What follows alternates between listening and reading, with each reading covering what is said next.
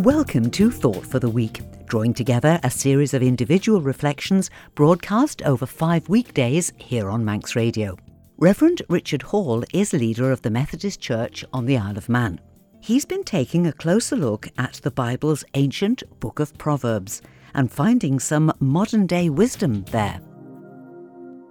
The Old Testament contains a book called Proverbs. This is a collection of wise sayings attributed to various people and collected over a long period of time. Some of it certainly dates back to the reign of King Solomon in Jerusalem a thousand years before the birth of Jesus, which makes it over 3,000 years old. Many of these ancient phrases are still current in our day, and their wisdom often still holds true. For this week's thought for the day, I've picked out some of them. So, first, then, from Proverbs chapter 16, verse 18 Pride goes before destruction, a haughty spirit before a fall. You might be more familiar with the phrase, pride comes before a fall, but in this version it's worded slightly differently, and the consequence of pride is not just ending up appearing foolish, as we might see it today, but destruction. When everything is going well, it seems like nothing will ever get in our way, then that's the time to stop and take stock. Taking our good fortune for granted and believing that it will always be that way can leave us open to some nasty shocks. Jesus tells a story about a man who built bigger barns to store his wealth of crops, only to find that he was living on borrowed time and would not get to eat, drink, and be merry. I guess the message of the proverb is to treat each day as a gift and live it well with humility and gratitude.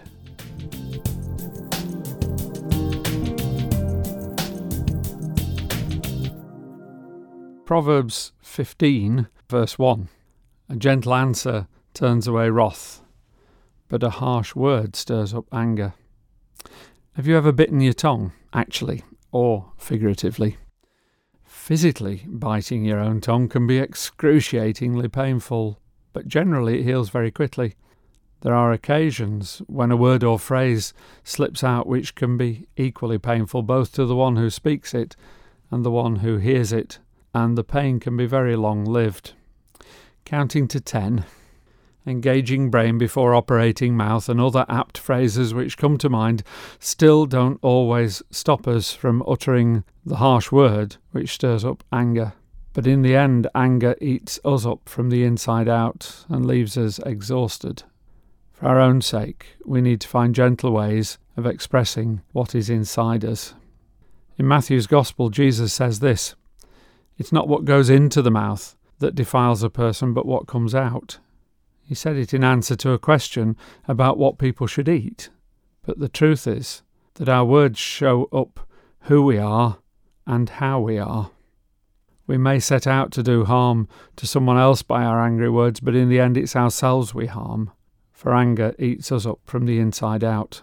Turning the other cheek, as Jesus suggested, disarms our opponents and leaves us with a sense of control and well being.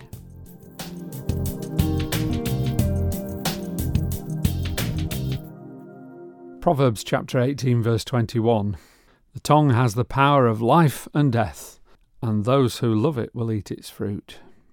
You are what you eat, so says the publicity, which encourages to have our five, or is it now seven, a day. What we eat stays with us for just a few days, and we extract what's good and reject what is of no use. But other things which we internalise can stay with us for much longer, and it's not so easy to expel the damaging bits. If you've ever been encouraged by someone's words, then you'll know what a hugely affirming experience it can be, and how some things that are said to us give us life and stay with us for many years. It is, however, equally true that negative words can leave us damaged and affect the whole of our lives. The tongue is a powerful instrument. It's capable of achieving great good and causing great harm. The proverb talks about loving the tongue. I guess we all know those who love the sound of their own voice.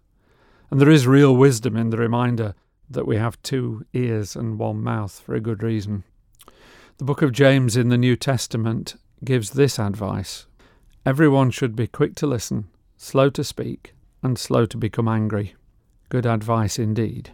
We all love to tell a good story, but sometimes it's far more important to let the other person tell theirs.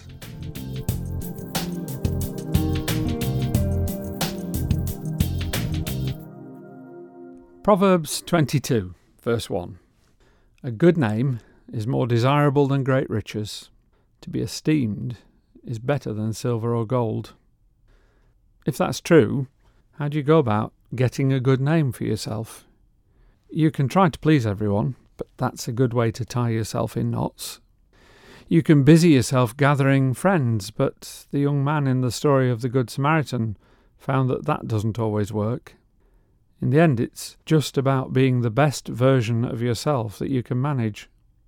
We can't all be clever in the way that the world measures such things, or successful in the world's terms, but we can be authentic versions of ourselves. In the same place that Jesus talks about loving your enemies, he also gives this advice let your yes be yes, and your no be no. Who you are is God's gift to you. What you do with that is your gift to your family, your friends, your work colleagues, and ultimately to God.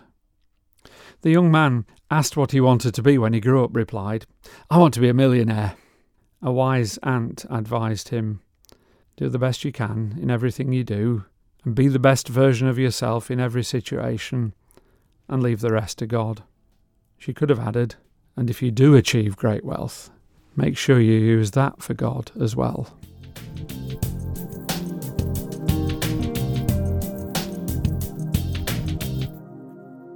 Proverbs chapter 30, verse 33.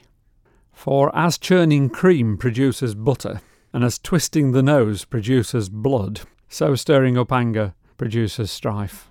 Actions have consequences, is, I guess, the message of this final proverb in this week's Thought for the Day. We shouldn't be surprised then when this proves to be true. After all, it is ancient wisdom, and in many ways that's the best kind because it's stood the test of time. Sadly, in our time, we've seen many people who should know better stirring up strife by their use of angry words. And whether you're a world leader or just an ordinary person going about your daily business, the power of words is huge. They can build up, but they can also destroy, and need to be chosen carefully to suit each occasion. Jesus instructed us to love our enemies and pray for those who persecute us. It goes against human nature, but it has the power to transform us and the whole world, if only we would give it a go. Instead of looking out for ourselves and feeling wounded when our pride takes a knock, we could try turning it round by seeking to understand the other person's point of view. Just as stirring up anger produces strife, so offering a helping hand and reacting positively even when others don't is the way to change the world.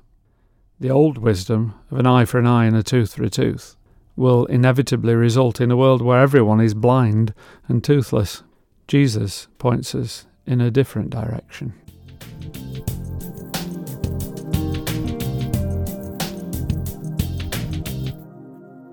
The Nation Station, Manx Radio.